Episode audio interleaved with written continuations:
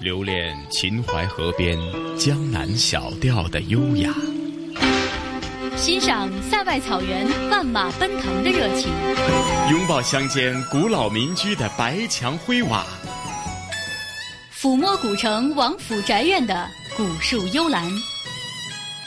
在行走间感受华夏大地的博大精深，在聆听时体会中华文明的深邃悠远。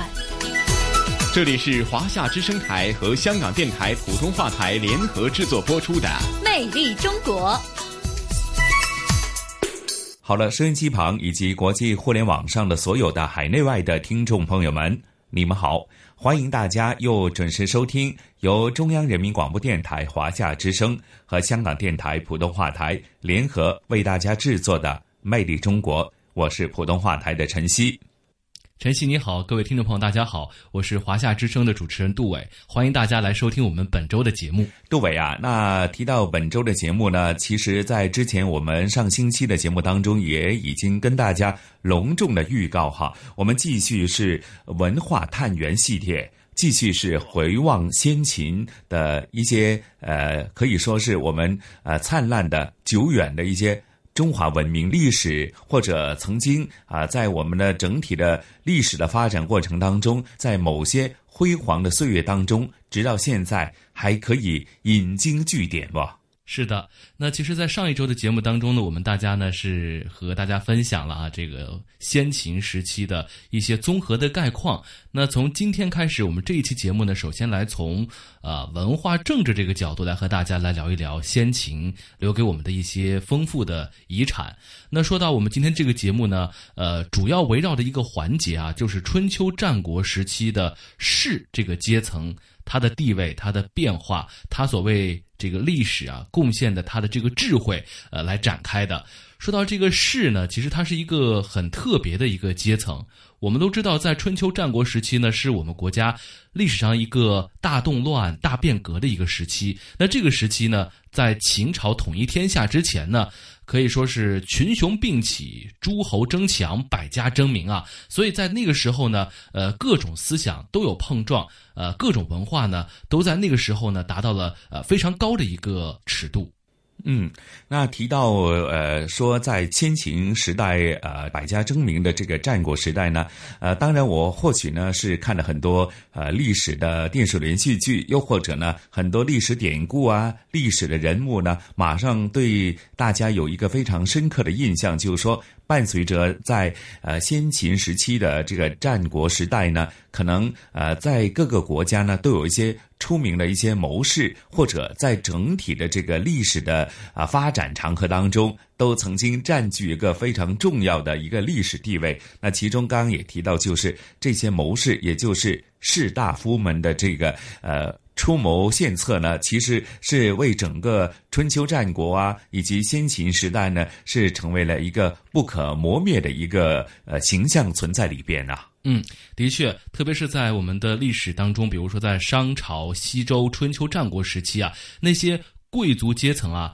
呃，他们养的这些呃这个家臣啊，这些士呢，呃，他应该是给很多的这些达官贵人们哈，贡献了很多很多的这个智慧，有各种各样的知识。其实说到士这个阶层，我们可能了解到最多的，呃，比如说我们知道的什么呃儒家文化呀，啊法家文化呀等等，呃，但是在那个时候，除了这些呃和政治有关的呃这些。知识之外呢，那个时候的，比如说种地，还有天文、数学等等这些知识呢，在当时都有各种各样的这个士阶层啊，为自己的主人，或者是为这些我们刚才说到的贵族阶层啊，提供他们的建议，提供他们的知识。嗯，所以呢，有时候我们说，呃，这些士大夫们的智慧呢，其实不仅仅是他个人的才华的一个展现，其实或许呢，也是得益于他的辅助呢，造就了一个时期的鼎盛。甚至是在一众的战国时期纷乱的世界当中，令到某些小国呢，有在整体的这个无论是战略、呃地理位置，还是说在呃各国的这个影响力方面呢，其实也关乎这些士大夫们的这个辛勤的付出，呃，为这个历史的发展进程呢添上一个非常出色的一笔，是吗？哎，的确是这样的。而且呢，在当时啊，呃，其实这些呃卿大夫、这些贵族们，他们的家臣啊，他们的俸禄啊，呃，还是不低的。有的呢，甚至还会。封田啊，封地，甚至呢还会呃得到这个封官封爵这样的奖赏。呃，即便是这样哈，呃，在当时啊，有很多的这个士阶层啊，呃，还是呢，呃，我用我们现在的话来说呢，还是碌碌无为的，因为他们的思想呢不入主流，到最后呢，可能就会被历史遗忘，或者是呃被大家慢慢的就淡忘掉了。嗯，好，那杜伟啊，咱们也事不宜迟，马上再来一次穿越。我们这个星期《魅力中国》的回望先秦的。第二集啊，和大家一起关注的就是士大夫当年的这个出彩的表演，好吗？好，我们一起来关注本期节目。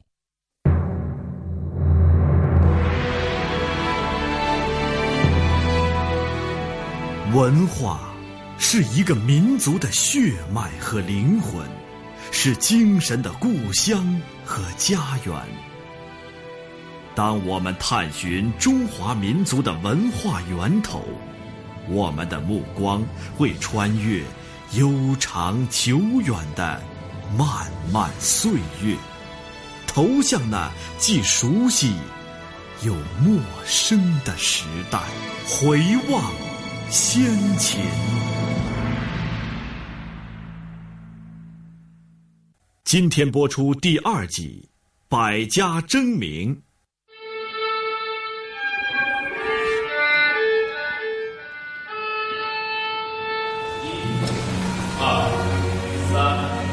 每次音乐会正式演出之前，演奏员都会抓紧时间对各种不同乐器进行试奏调音，听上去或许不是那么和谐，甚至还有些刺耳，但是大幕拉开之后，乐队合奏出的却是打动人心的恢宏乐章。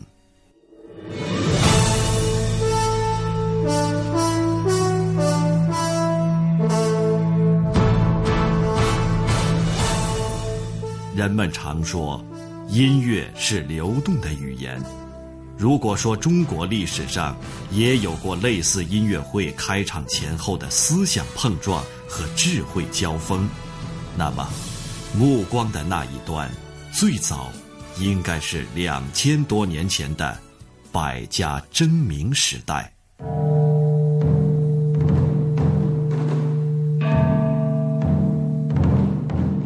春秋战国时期，五个实力雄厚的诸侯国逐渐脱颖而出，后来又演变成七个强国，史称战国七雄。在这样的大变革中，国家的未来在哪里？又将去向何方？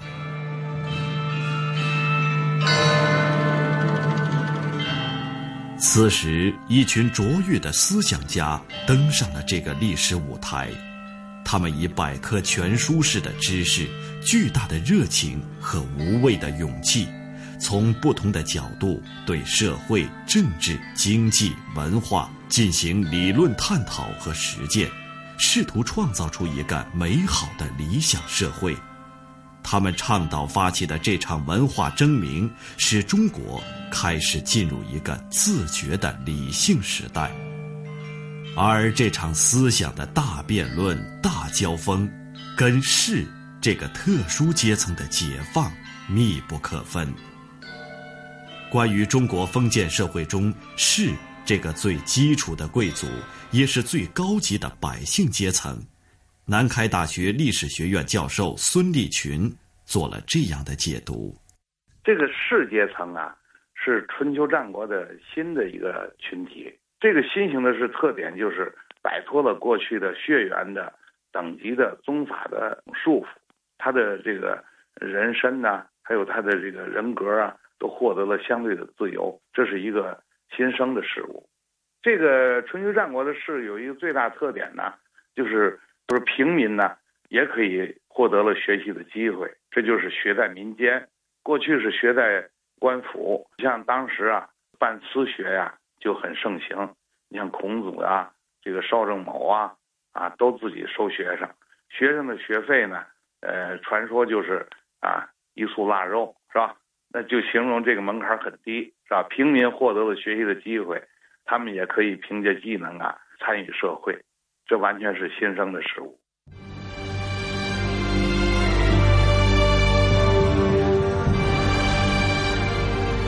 子贡曾向孔子提出“何如斯可谓之事矣”的问题，孔子回答说：“行己有耻，始于四方，不辱君命，可谓是矣。”这句回答中，既表明了士的官吏身份，同时也指出了作为一名士的最基本条件和责任：一是要以道德上的羞耻心。来规范自己的行为，二是，在才能上要能完成国君所交给的任务。前者是对士的道德品质方面的要求，后者则是对士的实际办事才能方面的要求。士，具体要做些什么呢？著名文化学者易中天以“修齐治平”四个字做了概括。所以，士是必须工作的。你不工作就没有收入，那没有不动产，所以士怎么办呢？他只能练本事，他什么都没有啊，他必须练本事。士练好自己的本事，包括道德修养，也包括知识技艺。比方说文士，他要掌握文化知识；武士，他要练武艺，啊，这都是本事。这个叫什么呢？叫修身。修好身以后怎么样呢？他出去工作。他如果是帮大夫打理他的家，这叫齐家；如果是协助诸侯去治国，这叫治国；如果是辅助天子去管理天下，叫平天下。合起来叫修身、齐家、治国、平天下，简称修齐。这是士的工作。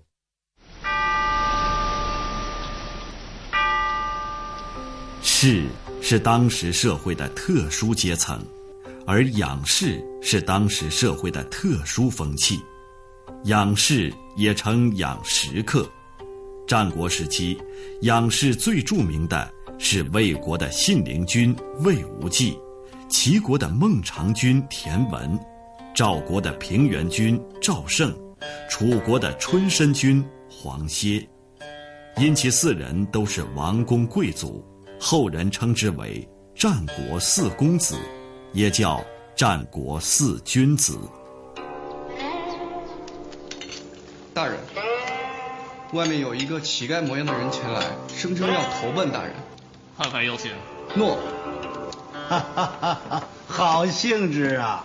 人人都说信陵君好贤重义，今日一见，果然名不虚言呐。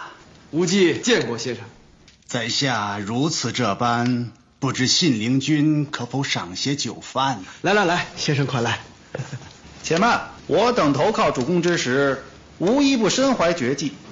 你是否有一技之长啊？是啊，如果你有真才实学，不妨露出一二，也好教教我等。就。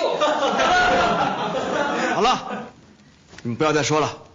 四海之内皆兄弟，如果先生不嫌弃的话，就把这里当成自己的家吧。哈哈哈哈哈！好一个信陵君，真豪杰也！我如若再隐瞒，倒显得我不磊落了。我并无一技之长，只空有一个名字而已。先生高姓大名？我姓田，名文。你可是齐国的孟尝君？正是在下。这个片段是内地热播电视剧《虎符传奇》的一个剧情，大概讲述的是一个乞丐来投靠信陵君，被信陵君的那些门客嘲笑，信陵君制止了大家。乞丐看他待自己如此热情，知道投了明主，也不再伪装，告诉信陵君。自己就是田文，田文就是齐国的孟尝君。由此可见，养士已成为当时上层社会竞相效仿的一种时髦风气。只要是有实力、有抱负的国君权臣，无不以尽可能多的收养门客为荣。有些权贵门下都收养着数千人以上的门客，通过仰视的方式大量集中人才，迅速抬高自己的政治声誉，以壮大自己的政治力量，称霸诸侯。所以。上层权贵争相礼贤下士，不拘一格的网罗人才，以尽天才之大为己能，形成了事无常君、国无定臣的人才流动和人才竞争的局面。这样一来，众多的士大夫都散落在各个诸侯国，彼此之间的观点碰撞和思想交锋也受到局限。无法形成大规模交流的局面。面对这一困惑，齐国的统治者做出了一个决定。山东临淄齐国历史博物馆讲解员：到了战国时期，齐王便在稷下门外设立了一所稷下学宫，聚集了全国有名的学者来这里讲学和议论，出现了百家争鸣的盛况。呃，稷下学宫历史一百多年，它在中国文化的发展史上起到了深远影响，被人们称为中国最早的社会科学院，也就是最早的官办学府。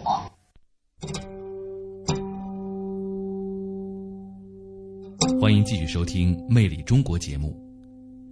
战国时期，养士之风大为盛行，其中最著名的要数战国四大公子。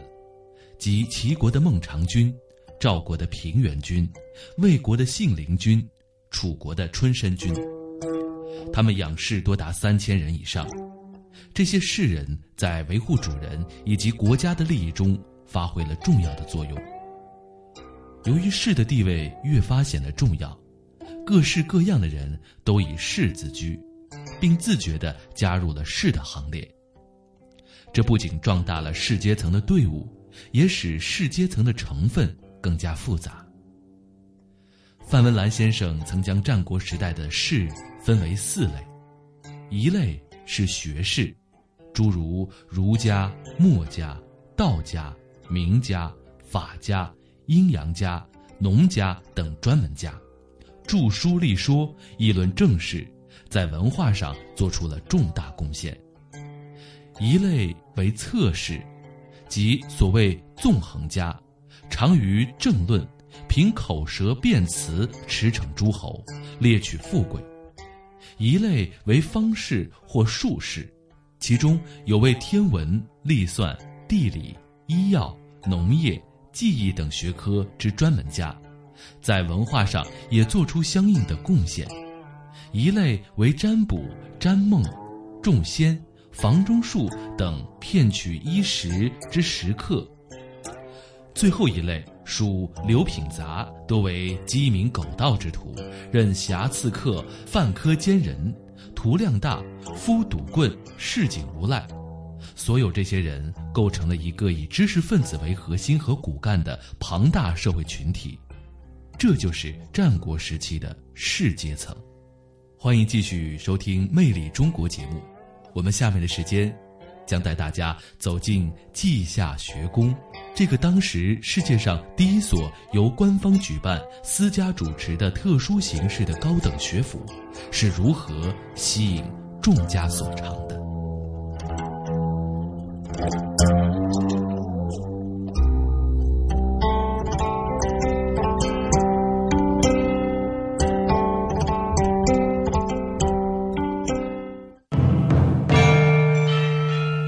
下学宫，或称稷下之学，建立的时间大约在公元前四世纪六十年代，它历时一百五十年左右，是我国战国时期齐国的官办大学堂。稷下学宫是以位于齐国国都临淄的蓟门附近而得名，作为当时东方文化教育与学术的中心。它既弘扬了西周官学的办学形式，又综合发展了春秋战国时期私学的长处，为先秦教育史掀开了新的一页，对中国文化和教育的发展，对我国尊师重教教育传统的丰富和传承，产生了深远的影响。那么，大名鼎鼎的稷下学宫是如何形成的呢？今天要说的是稷下学宫的故事。要说稷下学宫的形成，它有这么个背景：从前，齐国名相管仲辅佐齐桓公，制定了以经济建设为中心、对内搞活、对外开放的治国思想，对齐国的经济制度进行了彻底改革。齐国经济迅速发展，成为有实力的大国。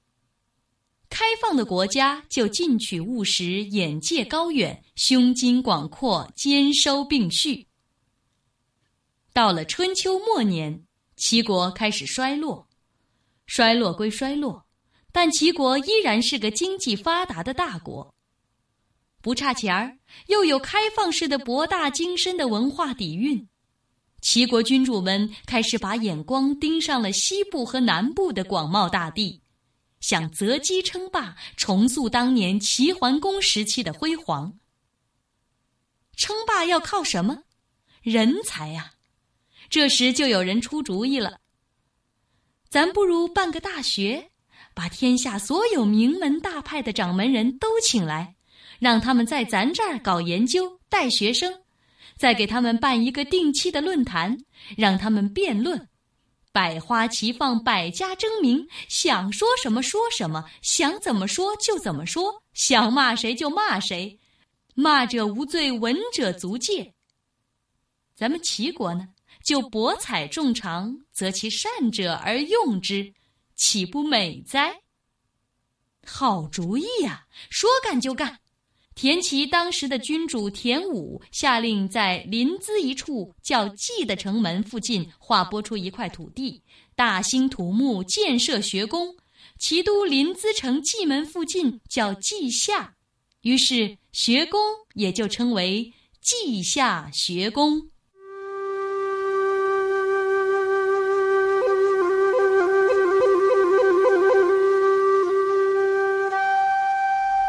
著名文化学者余秋雨说：“梁启超先生在《少年中国说》里曾经渴求，何时才能让中国回到少年时代？什么是少年时代呢？少年时代就是天真未凿的时代，草莽混沌的时代，而百家争鸣、稷下学宫就是中国的少年时代。没有它。”各种文化也在，诸子百家也在，却无法进入一种既高度自由又高度精致的和谐状态，因为世上有很多文化自由而不精致，又有很多文化精致而不自由。稷下学宫以尊重为基础，把这两者统一了，因此，经由稷下学宫。中华文化成为一种和而不同的壮阔合力，进入了世界文明史上极少数最优秀的文化之列。在当时那种求贤若渴、从善如流的氛围下，百家争鸣，迅猛发展。当时的齐国曾容纳了当时诸子百家中的几乎各个学派。讲究仁义礼智信的儒家，提倡兼爱非攻的墨家，探讨名实关系的名家，主张以法治国的法家，坚持无为而治的道家，研究事物规律的阴阳家，专攻军政策略的纵横家，专攻战略战术的兵家，还有农学家、医学家、天文算学家。小说家、杂家等，各家蜂拥而出，展开热烈争鸣。在其兴盛时期，汇集了天下贤士多达千人左右。各种学术观点激烈交锋，思想争鸣，蔚为壮观。虽然过去了两千多年，那百家激辩的声音犹在耳畔。老夫主张，应当以仁政来治理天下，重教化、轻刑罚，才是使国家安定、人民富裕幸福的必由之路。让所有的人都可以接受教育，才会使全国上下都成为道德高尚的人，从而建立大一统的社会。正所谓仁者无敌。当今各诸侯国纷争不断，百姓生活于水火之中，这完完全全是由于人与人之间不相爱造成的。所以，国与国之间，人与人之间。都应该兼相爱，交相利，兼视人如己，兼爱即爱人如己，天下兼相爱，就可达到交相利的目的。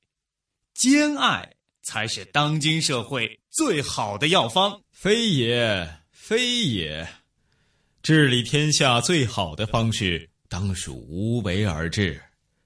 清静无为。守慈守柔，才能以柔克刚。一个国家疆域不要太大，人口要少，万民的自为实现无为无不为，靠万民的自治实现无治无不治。治理社会最万能的武器，当然应当是法。不别亲疏，不输贵贱，一段语法，以法为教，以吏为师。法治则国治。各位有所不知啊，天下之事合纵相聚，方能取各自所长，形成合力。人是核心，人是核心。兼爱是良药，无为而治。兼爱是良药，无为而治。法才是利器，联合才能制胜。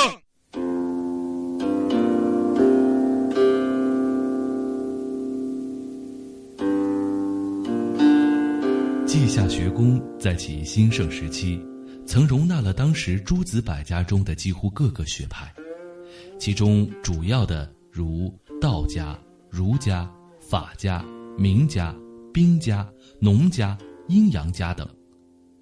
稷下学宫在其兴盛时期，汇集了天下贤士多达千人左右，其中著名的学者如孟子、淳于髡、邹子。田骈、慎子、申子、阶子、季真、娟子、彭蒙、殷文子、田巴、儿说、鲁连子以及荀子等。尤其是荀子，曾经三次担任过学宫的祭酒，也就是学宫之长。当时，凡到稷下学宫的文人学者，无论是其学术派别、思想观点、政治倾向以及国别。年龄、资历等如何，都可以发表自己的学术见解，从而使稷下学宫成为当时各学派荟萃的中心。这些学者们互相争辩、劫难、吸收，成为真正体现战国百家争鸣的典型。更为可贵的是，当时齐国统治者采取了十分优礼的态度，封了不少著名学者为上大夫。并授上大夫之禄，即拥有相应的爵位和奉养，允许他们不治而议论，不任职而论国事。因此，稷下学宫是具有学术和政治的双重性质。它既是一个官办的学术机构，又是一个官办的政治顾问团体。稷下学宫的学术博大精深。包含了当时各家各派的思想。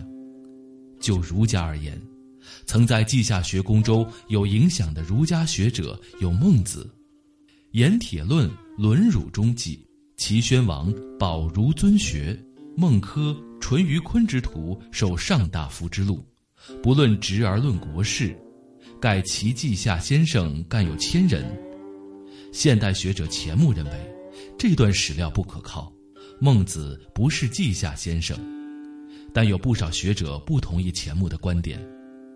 不管孟子是否稷下先生，可以确定的是，孟子长期居齐，他的思想颇受稷下学者的影响，如孟子关于养浩然之气的思想，就有学者认为是受稷下先生宋行英文气论的影响。荀子则是稷下学宫的最后一个大师，而荀子则是承袭稷下道家的。关于他的学派，有黄老与儒家的说法。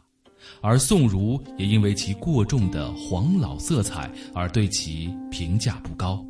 荀子曾三出三进于稷下，历时数十载，并曾三位祭酒主持学宫的工作，形成了有别于邹鲁儒学的学说。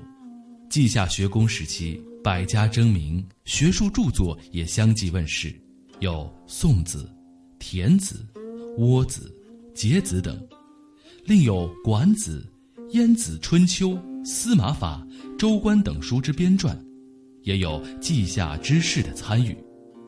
由于不少人是善于把学术和政治结合起来来游说当权者的能手，所以在宣王时受上大夫称号之稷下士多达七十六人。稷下学宫的存在，曾为当时百家争鸣开创了良好的社会环境。促进了先秦时期学术文化的繁荣、交流与融合。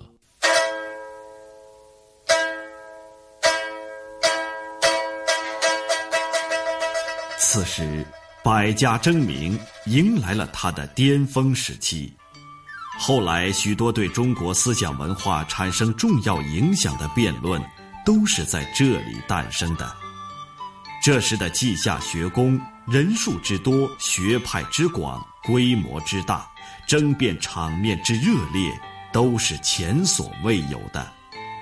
正如宋代文学家司马光在《稷下赋》中所说：“治千里之奇事，总百家之伪说。”其文化研究中心《管子学刊》主编于孔宝：“百家争鸣呢，它是时代的产物。”它是春秋变革这个时代所形成的特殊的文化现象，它有着深刻的社会基础，也铭刻着鲜明的时代烙印。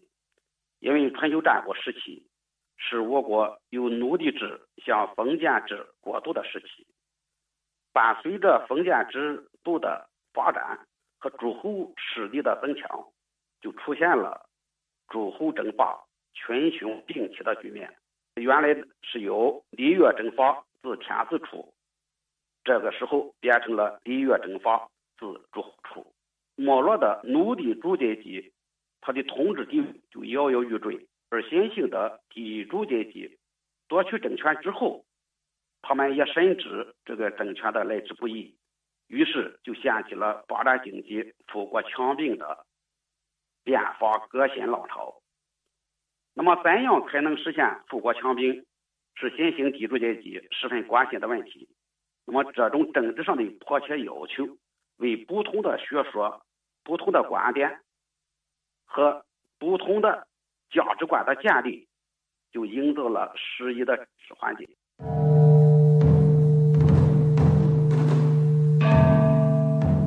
不参政却问政，是百家争鸣时期的自由思维。常常成为向朝廷进谏或被朝廷征询的内容。朝廷对学者的态度非常谦虚，而学者也可以随时去面见君主。孟子是当时很受尊敬的人物，《孟子》一书提到他与齐宣王讨论政事就有十七处之多。内地的热播电视剧《大秦帝国》就再现了百家争鸣时期的。一场重要辩论。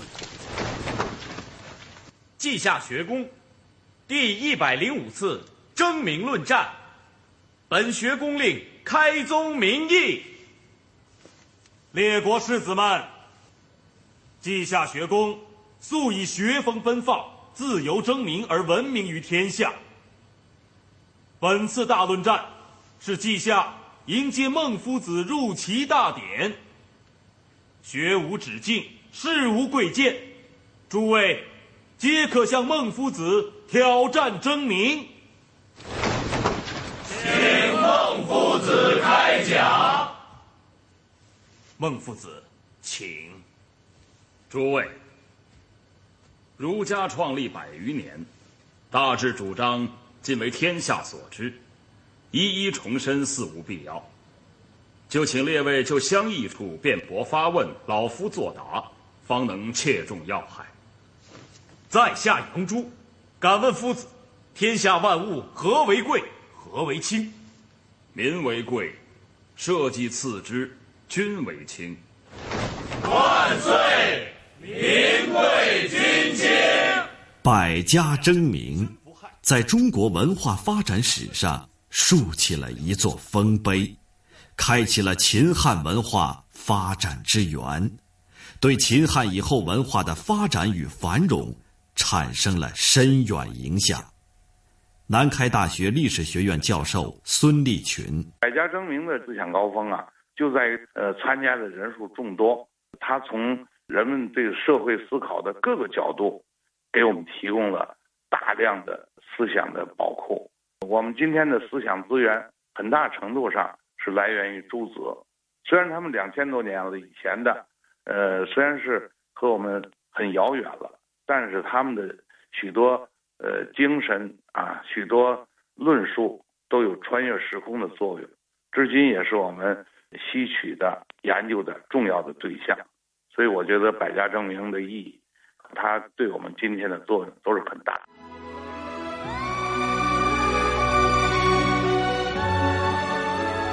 诸子百家的学说，堪称中华思想文化派系的母本。他们经过碰撞、交锋、融汇，激发出绚烂多彩的智慧光芒，必将永远闪耀在中华文化和世界文化的舞台上。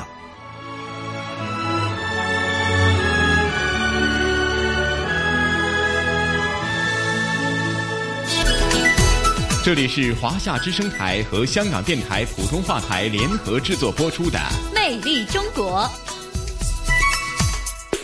好的，那在我们刚才回望先秦第二集《百家争鸣》的这样一个内容当中啊，大家确实感受到了在，呃，我们国家的这个先秦时代啊，特别是春秋战国时期，有很多很多的文化大家，有很多很多思想的碰撞，呃。直到现在呢，有些文化和思想还在影响着我们，比如说儒家思想，比如说道家思想等等等等。那其实，在我们今天的节目当中啊，西哥，呃，不知道您刚才是没有注意到哈，我们在最后的一部分呢，和大家说到了这个稷下学宫。我的理解啊，其实这个稷下学宫啊，就是在战国时期啊，呃，当时这个齐国办的高等学校啊，当时所有的人才都在这里。嗯，的确是的。其实呢。说到在呃知识这个层面呢，无论是古代还是现代呢，啊，永远是造就了这个整体的社会的文明和进步。那刚刚也提到，光是听到这个先秦时代的这个百家争鸣，而这个专有名词呢，直到时下呢，无论是在传媒的运用也好，或者平常在社会日常生活当中来形容这个整体的一种呃呃纷纷向上，或者带出一种不不同的理念，或者各自。有各自精彩的部分呢，我们都会用这个百家争鸣来形容，也带出了在那个时代呢，无论是他们的思想造就了整体的社会的文明和进步呢，都是不可忽略的一个组成部分啊。没错，呃，所以呢，通过我们今天的节目啊，大家对当时啊，呃，我们所说到的这个春秋战国时期的百家争鸣有了更多的理解。大家可能会觉得，呃，如果再没有听我们这期节目或者说研读历史不多的时候，大家会觉得，呃，当时的那些文化思想啊，是不是都是个人思想啊？殊不知呢，通过我们今天的介绍啊，大家会了解到，当时比如说有像稷下学堂这样，大家呢可以呃发挥自己的所长，然后呢能够畅所欲言，能够。谈自己的观点、想法的这样一个呃舞台，通过这样的舞台，大家的这个观点呢进行碰撞之后，相互融合、相互派生，然后呢既能够发展自己的这种思想，同时呢也能够找到我的这个思想可用武之地。嗯，是的，是的。那刚刚魅力中国呢？回望先秦的第二部分呢，百家争鸣就和大家啊穿越了历史。那回顾时下，接着下来，我们的香港故事呢，又再度的和大家啊，再来一次穿越，回到啊时下的香港。最新的发展情况，那其实延续我们香港故事呢，上星期的主题内容，继续和大家一起呢，发掘在港岛呃县呢南区呢开通以后呢，可能大家因应这个呃交通的便利，又或者呢呃大家更为关注整体的呃港岛南区的发展。那上星期就讲了海洋公园站的的一些呃发展历史。那今天的香港故事呢，同事雨波和嘉宾主持，来自中国旅游。出版社的副总编辑一哥陈一年呢，继续和大家游走在港岛南区的沿线各站。而这一次，他们将会和大家走到的是黄竹坑站，去逛一逛、走一走。咱们也事不宜迟，听听他们的声音导航香港故事，好吗？好的。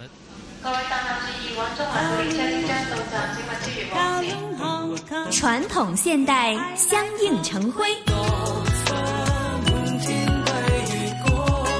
中西文化共冶一炉，东方之珠，动感之都，香港故事。香港故事。南港島線今日正式開通，十二月廿八號呢個好日子。今日呢係一個好特別嘅日子，港鐵嘅服務啊貫通全港十八區，區區啊都可以搭港鐵。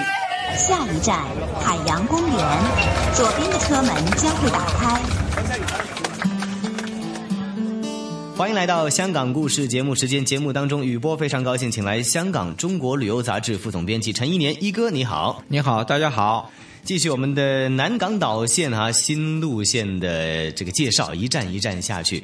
上次我们就说到了海洋公园呢，其实属于一个区域一个范围，就是黄竹坑。海洋公园之后的下一站就要讲到黄竹坑站了。其实啊，海洋公园站也是属于呃黄竹坑这个区域里边，嗯，只不过呃这是一个比较大的概念啊，就是说呃呃现在说的黄竹坑站就具体的指啊就是呃黄竹坑的原来的市区部分，嗯。啊就是呃这个地方呢现在有很多的工厂大厦。嗯。啊，有一些已经转型了，就变成了商业的，或者正在啊考虑转型成为酒店了等等啊，都是这些呃，从另外一方面是说，呃，考虑到啊这边是一个旅游区啊，哎，海洋公园，嗯，就接近呃海洋公园，所以这里啊有这样发展的可能啊啊。这么一个说法，嗯，但实际上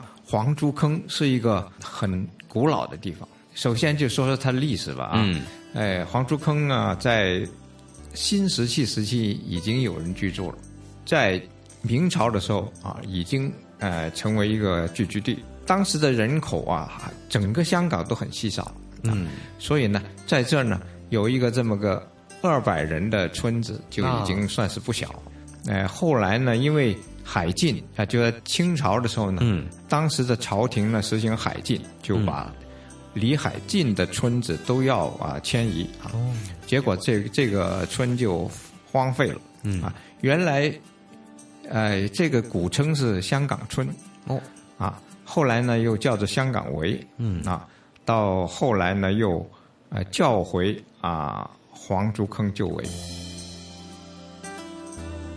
为什么说它是这个香港地名的来源地呢？嗯。啊，有有这么一个故事啊，比较多人说的就是，呃，在当时在港岛南啊，是这个呃香港在啊一八四零年啊占领香港那个时候最早的一个登陆地啊，在这里呢，呃，因为他们要找路想到港港岛的北部去啊，呃，为了要呃打通一条路，就叫当地的一个。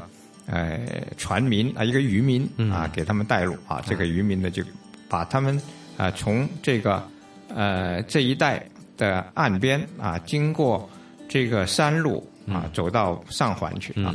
这条路呢，呃，后来就叫做阿群带路，然后直接这条路的名字啊，因为这个这个渔民是呃叫做阿群。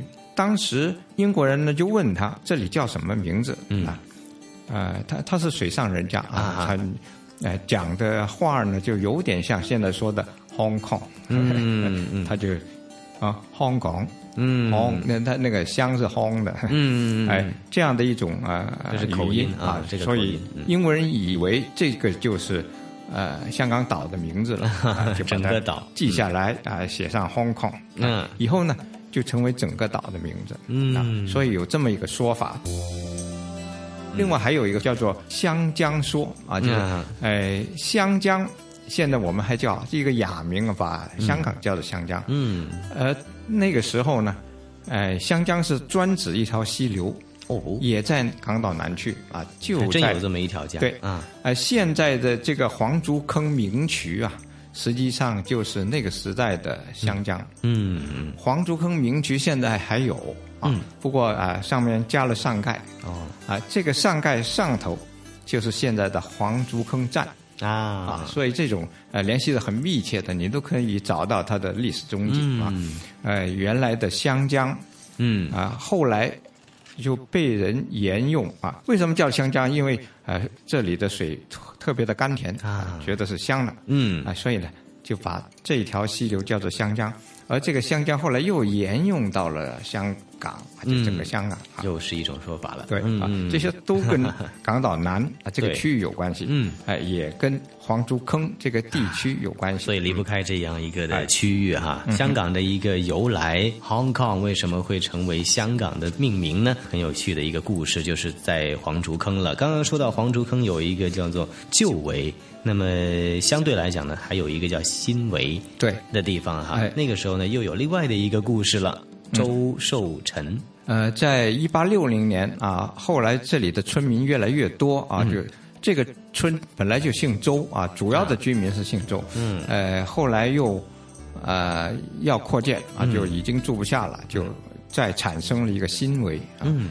而新围里边出过一个历史人物很有名，叫做周寿臣。哎，你现在在这个黄竹坑这里啊，还可以见到一座山，就叫做寿辰山。哦，原来是以这一位的人名来命名的哈。啊，另外呢，寿辰山周围有一个住宅区是豪宅了的，叫做啊寿山村啊，哎，还有呢绕着这个山的一条道啊，就叫做呃寿辰山道，呃也叫寿山道啊。我以前我也挺熟的，因为我学车的时候在香港仔的这个驾驶训练中心嗯学车。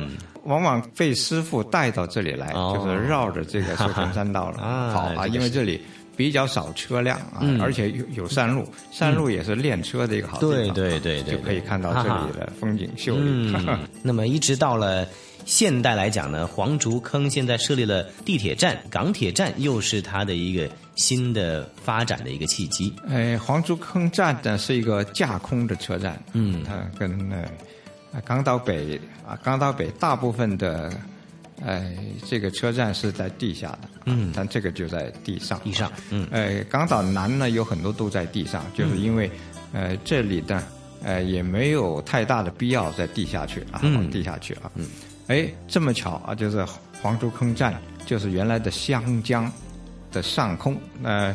黄竹坑站是个架空的站，这个呃地方因为它确实那空间也有限啊，嗯所以它的呃建设呃就是整个呃车站的建设呢就空间不是很大，所以也没有设客务中心哦。啊，就跟别的几个站都差不多是这样的，就没有客务中心。嗯，大量主要是一些自助的客务机，嗯客呃客务机啊。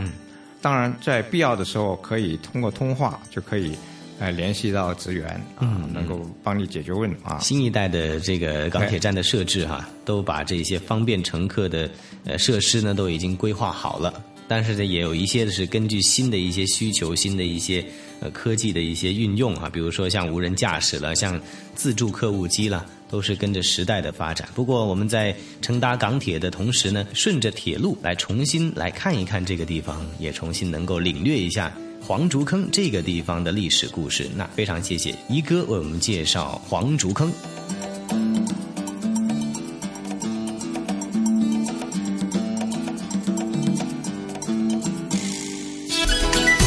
这里是华夏之声台和香港电台普通话台联合制作播出的《魅力中国》。是的，收音机旁以及国际互联网上的所有的海内外的听众朋友们，您收听的还是由中央人民广播电台华夏之声和香港电台普通话台联合为您打造的一本听得到的综合文化旅游杂志式节目《魅力中国》。哎呀，杜伟啊，咱们的时间过得真快，在听过了香港故事之后啊。咱们这一期的《魅力中国》的节目内容很快又得告一个段落了。没错，呃，我们今天的节目呢，跟大家来回望了先秦，同时感受了一下南港岛线的便利哈。那下一周我们的节目呢，特别是我们的回望先秦系列啊，将会延续我们今天的话题，呃，给大家拓展一下。我们今天讲到的是百家争鸣哈，讲了各种思想的碰撞，讲了士大夫这个角色的重要。那我们下一周呢，就会把儒家思想和道家思想啊单。独啊拿出来跟大家呢来聊一聊，在当时先秦时期这两种思想文化对我们国家的影响。嗯，那当然，其实啊，直到时下呢，无论是儒家还是道家啊，都成为大家呢呃可以说是在日常的社会生活当中的一个遵循的一个道理，甚至说是一种日常社会生活当中的修行的一种。指导思想，哈，那具体是怎样？那杜伟和晨曦约定大家下星期同样的《魅力中国》的节目时间，咱们约定了。好，下周见。